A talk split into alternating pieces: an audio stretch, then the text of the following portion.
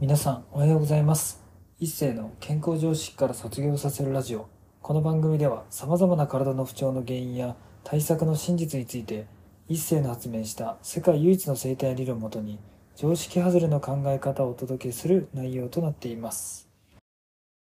本日のテーマはお金持ちと言われるユダヤ系の人は何にお金をかけるのかについてお話していきたいと思います。これね、僕が昔読んだ本にちょっと書いてあった話なんですけれども、確か日本に初めてマクドナルドをよ持ち込んだ藤田伝さんって方かな。その方が書いてるユダヤ系の人とね、関わってきた時の話について書いてあったんですけれども、まあ、これ読んで僕が一番なんか中で衝撃だったのが、まあ、僕、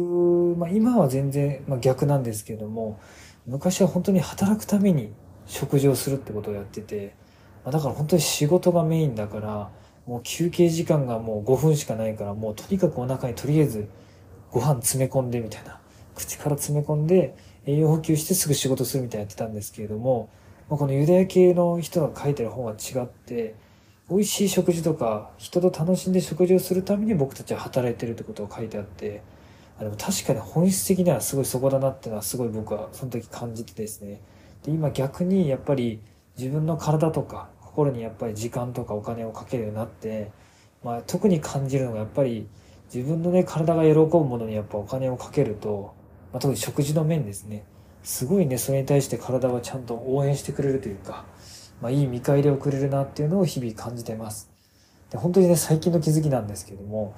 僕ね、ちっちゃい頃からあの、石焼き芋とかをね、なんかその移動車の販売とかでよく地元のとこ通ってたんですけれども、結構その味が美味しくなくて、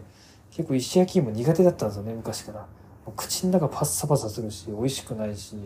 なんでみんなこれ好きなんだろうと思ってたんですけれども、本当につい2日前ぐらいかな、そのパートナーが石焼き芋買ってきてくれて、なんか自然食品店とかに置いてある、まあ、焼き芋買ってきてくれて、いやもうどうせ口の中水分吸われるし美味しくないでしょって言って、一回食べてみてって言って食べてみたら、めちゃくちゃ美味しかったんですよね、普通に。まあ、口の中の水分吸われないし、めちゃくちゃ甘いし、なんかほら、スイートポテトっていうね、なんかさつまいものお菓子あるみたいに、あ、もうこれお菓子食べなくてもいいなって思うぐらいめちゃくちゃ甘かったんですよ。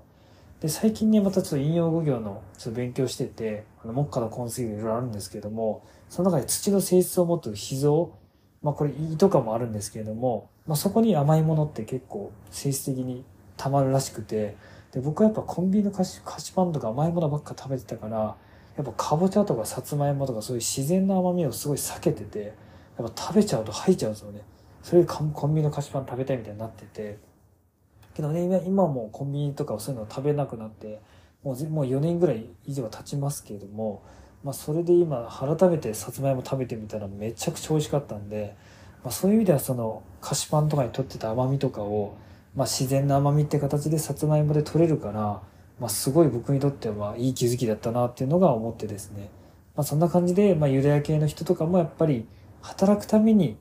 まあ、ご飯食べるっていうのも、ご飯食べるために働くってことをやっぱり大事にしてるみたいなので、まあ、そういう発想とかはね、結局最終的には自分の体とか心とか、まあ、人生をね、より良くするために、まあ、働いて、いいもの食べてってことで考えると、やっぱりその体側はそういう人をやっぱ応援するので、やっぱりそういう人にお金とかいいご縁とかをどんどん連れてきてくれると思うんですよね。だからまあ皆さんもね、自分のまあ体とか心のためにも、まあ、時々自分のためにいい食事をするっていうのはすごいいいことだと思うので、ぜひね、そういう点を意識しながらいい食事をしていくってところも、まあ大事にしていってほしいなというふうに思います。まあ、特に自然食品店、僕はよく F&F っていう自然食品店に行くんですけれども、F&F のね、焼き芋めちゃくちゃ美味しかったんで、ぜひ皆さん近くにある方は、なんかそういう、まあ、物焼くとかね、さつまいもで焼き芋したらすごい美味しかったので、ぜひ、ちょっとこの季節、試してみてください。すごい美味しかったですよ。